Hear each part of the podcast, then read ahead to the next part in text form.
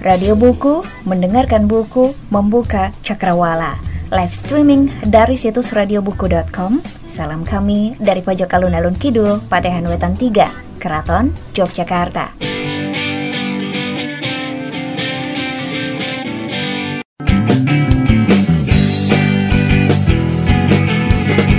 Book lovers, saatnya kita simak buku pertamaku. Buku pertamaku.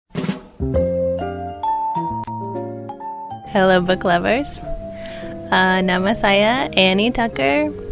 Saya berasal dari New York. Saya lahir di New York pada tahun 1980 jadi sekarang saya berumur 30 tahun hampir 31 bulan Desember sudah merasa sangat tua um, dan mungkin ya kurang lebih 7 tahun yang lalu saya pindah ke Los Angeles untuk mulai S2 saya waktu itu dan ikut satu tahun, drop out beberapa tahun, terus masuk lagi dan saya ke Indonesia sekarang tahun ini untuk kegiatan penelitian lapangan dalam uh, bidang kajian budaya.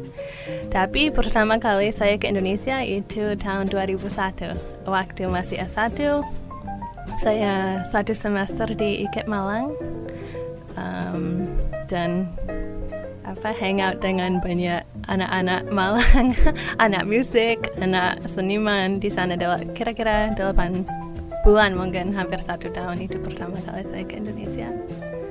Ya. Untuk apa waktu itu? Waktu itu hanya um, waktu itu saya uh, penari, saya suka menari dan saya pernah ambil satu kelas menari di New York dari Bali, tarian Bali, uh, Trunajaya kalau tidak salah. dan iya itu apa wajar untuk mahasiswa Amerika sering keluar negeri untuk satu semester seperti itu. Dan saya ingat hari itu dan saya ingin apa pergi ke tempat yang paling jauh dari New York dan juga mungkin tempat yang ya hangat tidak dingin. Jadi saya memilih Indonesia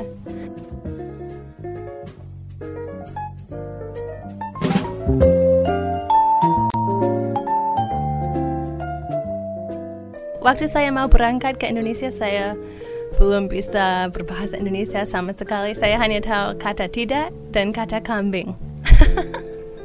Dari buku atau mana saya tahu waktu itu. Tapi saya ingat pertama kali saya apa pesawatnya turun di Denpasar di Bali dan saya merasa wah waktu rencana satu semester dan saya merasa satu semester pasti tidak akan cukup untuk saya dan ternyata benar. Karena hampir 10 tahun. Dan saya kembali lagi dan kembali dan kembali. Oke, okay, saya sudah cerita tahun 2001 saya di Malang, saya di IKEP dan saya bertemu satu teman namanya Wawan dan dia juga pecinta sastra, dia ambil jurusan sastra Inggris. Um, dan ya kita sering ngobrol um, di kampus, dia juga ikut kegiatan Opus Music waktu itu dan kita sering ngobrol. Terus saya pulang dan saya kirim oleh-oleh dari Amerika dan saya kirim buku Portrait of the Artist as a Young Man oleh James Joyce. Dan sepertinya dia sangat senang dan sejak waktu itu sering ya email. Um, jadi saya diperkenalkan ke Aspas lewat Wawan. Ya, yang sekarang kalau tidak salah dia masih di Arkansas ambil S2 dalam saya sangat senang bisa kenal dengan mereka karena saya juga kudu buku. Dan saya sebelumnya saya sudah mencari-cari sastra Indonesia di Amerika tetapi kalau um, jujur itu sangat susah dapat. Uh, mungkin ada beberapa buku yang diterjemahkan ada Pramodia karya Pramodia ada ada yang kumpulan menagerie itu cari pendek ada Secrets Needs Words puisi oleh Harry Aveling. Tapi iya hanya itu saja dan saya pernah memikir mau menghubungi Lontar dan bagaimana saya bisa masuk ke dunia sastra Indonesia. Jadi saya senang sekali bisa lihat wah ini ada sangat banyak penulis muda yang bergerak yang menulis dan juga ada komunitas yang sangat bersemangat untuk um, apa meluaskan apa introduce uh, memperkenalkan uh, sastra Indonesia kepada dunia. Buku pertamaku.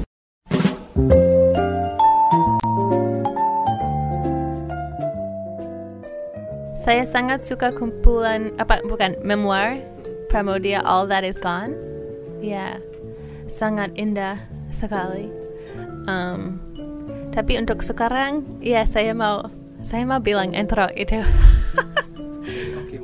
Iya, karena memperlihatkan perubahan sosial dan yang sangat sangat besar perubahannya dari ya tahun 60-an sampai sekarang sampai 2000-an tahun 2000 Indonesia melihat sangat banyak perubahan dan kekerasan dan harapan dan semuanya ada di situ. Tetapi dari apa sudut pandang perempuan tokoh perempuan yang dua-duanya kuat sekali dan percaya diri dan um, saya rasa dari cerita itu kita bisa melihat sangat banyak sekali tentang budaya dan sejarah Indonesia. Dan iya kalau misalnya kalau mahasiswa di Amerika bisa membaca mereka bisa dapat banyak pengertian tentang Indonesia. Tapi lewat jalur yang lebih menarik daripada buku sejarah. ya, tapi saya saya mau bilang sekarang bahasa Indonesia sedikit diutamakan dalam Akademi Amerika. Tapi mungkin karena apa dari perang teror dari dari pendekatan situ untuk uh, pemerintah ingin mahasiswa mereka belajar bahasa Indonesia supaya bisa apa membaca transcripts of phone conversations seperti itu that's what I suspect.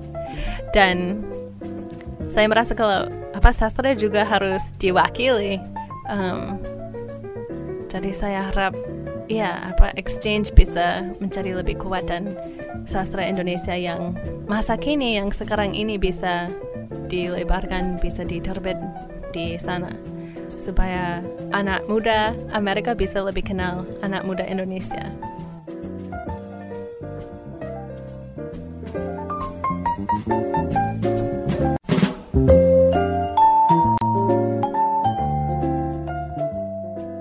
Um, ibu saya selalu membaca. ya dari saya selalu ingat waktu saya sudah dari kecil sekali, pasti ibu duduk dengan buku.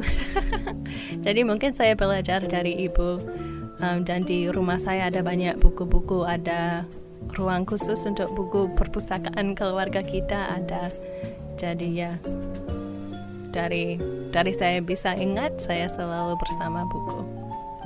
Yang saya lihat buku seperti jendela atau pintu ke sifat manusia, ke bagaimana perasaan manusia, pengalaman manusia dan aneka ragam bisa budaya, bisa pengalaman pribadi, bisa imajinasi, mimpi. Semuanya sebenarnya ada di dalam buku dan ya membuka jalan ke budaya yang baru dan tapi juga bisa membantu kita lihat diri kita sendiri untuk refleksi dan ya sebenarnya semuanya ada di dalam buku itu perasaan saya. I think in America literacy ya diutamakan dilihat sebagai sesuatu yang sangat sangat penting. Hmm, dan ya saya bukan apa S1 saya sastra Inggris tapi mungkin gimana ya Sastra selalu diikat dengan gerakan sosial. Saya rasa seperti the Beats in the 50s, the Utopians in the 1800s. So I think ya selalu tidak mungkin mungkin zaman sudah berubah, mungkin sekarang dipinggirkan sedikit. Tapi seperti dengan dunia reality TV dan sebagainya, mungkin the internet apa orang-orang masyarakat masih membaca tapi tidak mungkin membaca sastra atau puisi seperti dulu. Saya rasa itu mungkin sedikit mulai hilang sedikit. Um, tapi kalau secara Amerika mungkin ya buku sastra selalu diikat dengan gerakan sosial. Sekarang um, mungkin graphic novel um, campuran ya dengan um, images and words dicampurkan mungkin. Tapi saya rasa bentuk novel tidak pernah akan apa mati ya, akan hilang. Jadi novel masih sering dibaca. Hmm, apa ya? I don't know if I know about new trends so much. Tapi karena mungkin saya bilang apa dunia sastra mungkin melemah sedikit akhir-akhir ini. Um, tapi syukur ada gerakan yang mencoba untuk menguatkan itu lagi. Jadi saya memikirkan ada orang namanya Dave Eggers. Pernah dengar? Dave Eggers ya. Dan dia penulis hebat, tapi dia juga membuka um, seperti LSM sedikit namanya 826 dan ada pusat di LA ada, di New York ada, di Chicago ada dan tujuan dia itu untuk memicu ya cinta sastra um, dalam komunitas yang kurang mampu mungkin anak yang uh, karena ini pendidikan di Amerika tidak tidak rata, tidak adil. Tadi dia mencoba memperkenalkan sastra ke murid-murid yang mungkin dalam sekolah sendiri belum bisa mencintai buku seperti itu. Dan dia apa memberi pasangan mentor untuk anak itu untuk dan mereka bisa menerbitkan majalah sendiri dan seperti itu. Jadi saya rasa gerakan itu kuat. Hmm. Dan kemudian kalau kalau peran perpustakaan sendiri seperti apa dalam artian uh, public library or what? Iya. Um, mungkin ini terlalu dramatis mungkin, tapi saya merasa itu apa? The backbone of democracy sebenarnya. Karena semua orang bisa memakainya. Kalau perpustakaan universitas belum pastikan bahwa semua orang bisa masuk.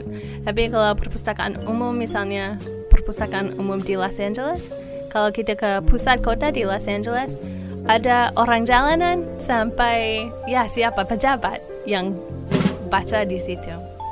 Dan saya rasa itu satu tanda kalau ada banyak perpustakaan umum itu satu tanda bahwa um, apa kebijaksanaan ilmu semuanya apa bebas untuk semua warga semua orang bisa akses apa saja lewat buku. Dan saya ya, itu tanda sangat kuat. Um, ada masalah besar sekarang dengan ekonomi Amerika.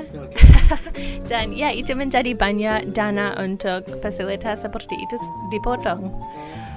Untuk perpustakaan umum, untuk public radio, dipotong-potong semuanya.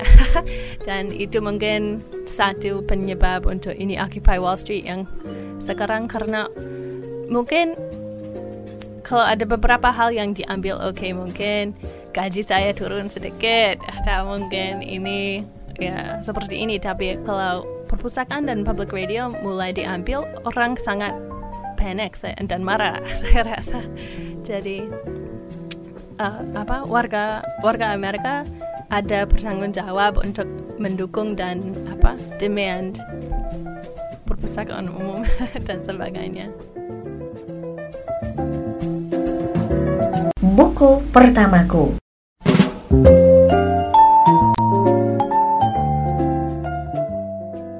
Saya dapat beasiswa Foreign Language Area Studies Fellowship untuk uh, penelitian disertasi lapangan um, tentang uh, pangan um, tentang uh, autisme di sini. Jadi hubungan antara budaya dan bagaimana autisme ditangani, ditangani, ya kata itu selalu sulit untuk saya ditangani sama diobati dan di apa representasi di media massa dan sebagainya. Jadi satu sembilan bulan itu tugas utama saya di sini. Lewat me memang lewat tarian karena saya masuk di UCLA, saya diterima di Departemen Kebudayaan Dunia, World Arts and Cultures, dan itu mungkin cerita panjang. Tapi departemen itu oleh um, pendekatan seni dan pendekatan folklore dan dari dua um, bidang itu ada ketertarikan ketertarikan ke um, arts as healing and folk arts. Jadi bagaimana musik, tarian bisa menjadi terapi dan bagaimana apa ide-ide masyarakat atau pendekatan masyarakat ke apa sakitan apa. Jadi ada hubungan sedikit di situ. ya, jadi saya sering art therapy, creative arts therapy. Dan waktu saya apa namanya kabur dari sekolah, saya juga bekerja dengan anak berkebutuhan khusus dan anak autis. Ya, jadi ya semuanya apa diikat sedikit. ya, I don't know if I'm going to be able to explain it in Indonesian It's okay. or even really in English, but yeah. Um, saya baru baca artikel yang sangat uh, menarik bagi saya bahwa yang apa quality yang paling penting untuk orang mau sembuh itu flexibility. Ya, jadi kalau um, seni seperti musik dan tari itu juga apa memperkembangkan flexibility dalam pikiran dan tubuh kita. Ya, jadi mungkin itu.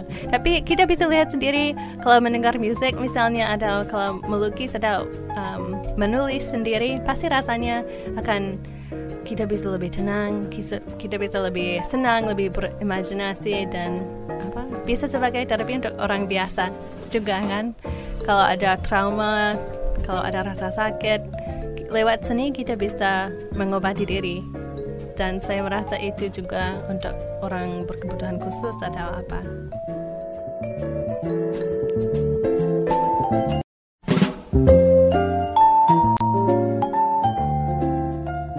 Um, yang pertama saya selalu langsung ke buku ini dan itu The English Patient oleh Michael Ondaatje. Saya baca buku itu waktu saya kelas 1 SMA, jadi mungkin baru 13 tahun.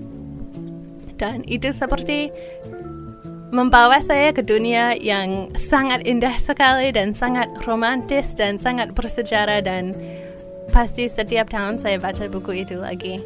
Setiap tahun sejak saya 14 tahun. Karena saya tinggal, ya kalau kita umur kalau kita ABG seperti itu sudah bosan dengan hidup di rumah, sudah bosan dengan keluarga, ingin sesuatu yang memang luar biasa. Dan penulis itu Michael Ondaatje bagi saya dia selalu bawa dunia yang sangat indah, apa sangat realis tapi sangat indah sampai seperti magic. Dan kalau kita bisa membayangkan wah hidup ini memang bisa seindah ini, ex- really exciting dan um, ada cerita cinta oleh apa antara a nurse from Canada dan Sikh, the Sikh who um, dismantles bombs. It was just like the best, the most exciting, dramatic, beautiful thing I could ever imagine. Dan saya masih punya ya buku itu sudah sudah saya baca dalam kamar mandi dan di sini di sana apa covernya sudah rusak sekali dan saya selalu membawa ya untuk apa mem, uh, mengingatkan saya sendiri bahwa dunia ini memang hidup ini memang indah sekali dan kita harus berani mencari keindahannya. Saya Iya. berapa kopi tentunya tuh? hanya satu kopi. Tapi iya. Sampai ya rusak dan saya sangat marah waktu mereka bikin film. Karena sangat imajinasi saya sangat lebih lebih indah daripada film itu dan mereka saling memilih bintangnya dan seperti itu. Ya Um, yang kedua bukan sastra tapi mungkin Selain English Patient memang paling paling berpengaruh dalam hidup saya. Dan itu satu buku foto The Family of Man uh, dari pameran dari tahun 70-an dan saya bertemu buku ini di perpustakaan keluarga kita dan diberi oleh bapak ke ibu sebagai hadiah anniversary ya. Dan itu ambil foto dari seluruh dunia um, dan ikat apa ikut um, like the cycle of life. So dari kelahiran sampai pernikahan sampai kematian dari banyak sekali budaya dan um, buku itu ambil kutip-kutip dari puisi seperti Ecclesi- Ecclesiastes dan, dan semuanya. Dan saya lihat dan lihat ya sampai seribu kali dan itu memang membuat saya ingin apa, jalan jauh ke negara yang lain dan bisa kenal budaya yang lain. Uh, ya dan waktu itu saya masih sangat kecil dan saya juga bisa imajinasi oh nanti hidup akan seperti ini.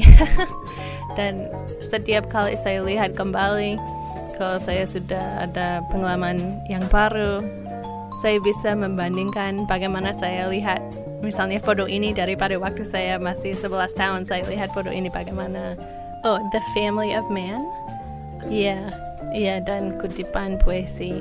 Hmm, masih apa masih di print masih dicetak sampai sekarang di Amerika sangat terkenal. Pamerannya dan mungkin pamerannya ya keliling dunia dan ya seperti itu. Dan ya saya masih bisa hafal covernya juga.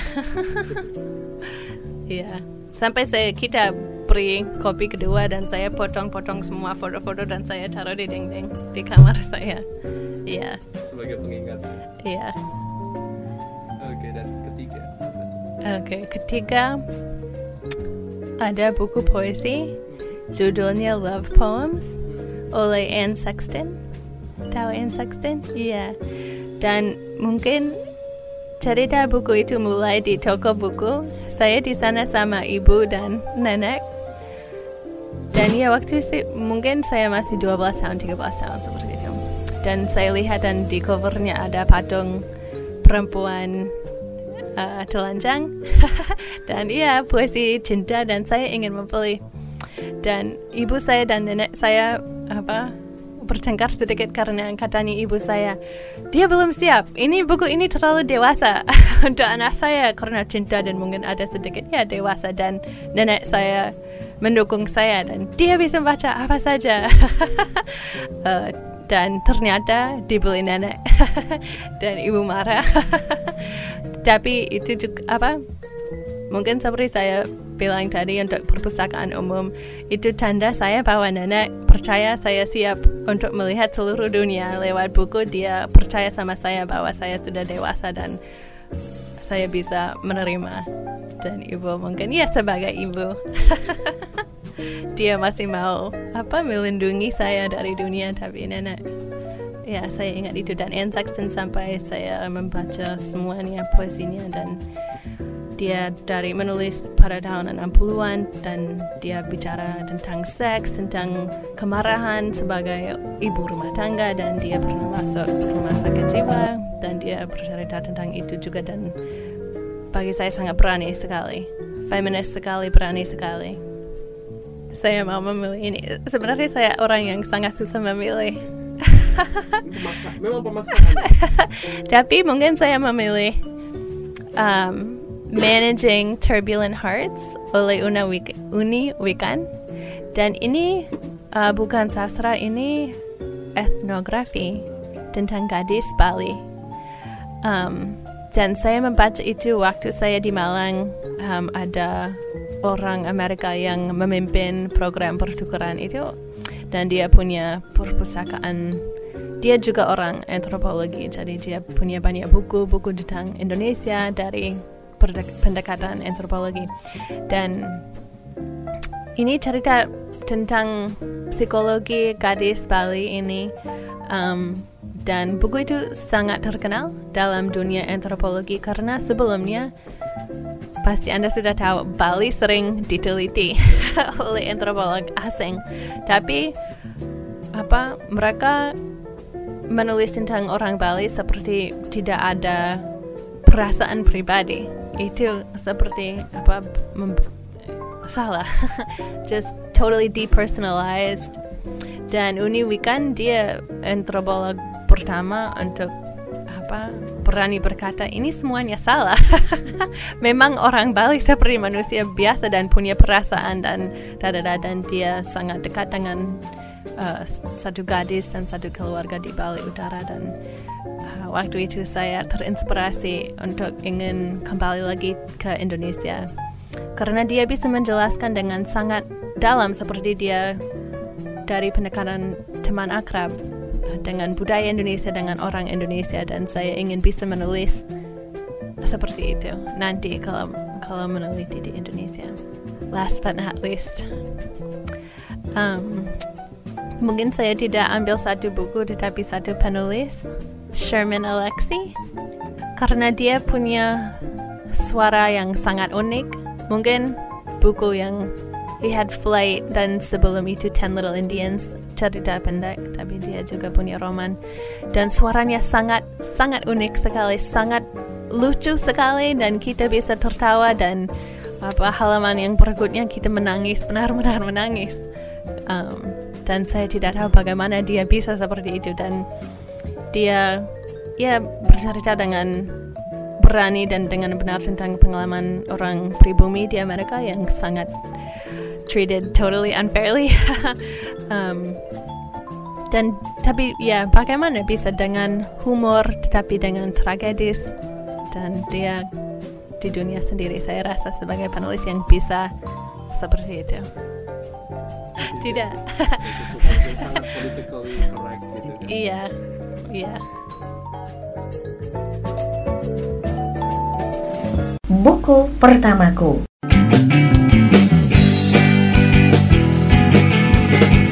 Baru saja book lovers ikuti buku pertamaku.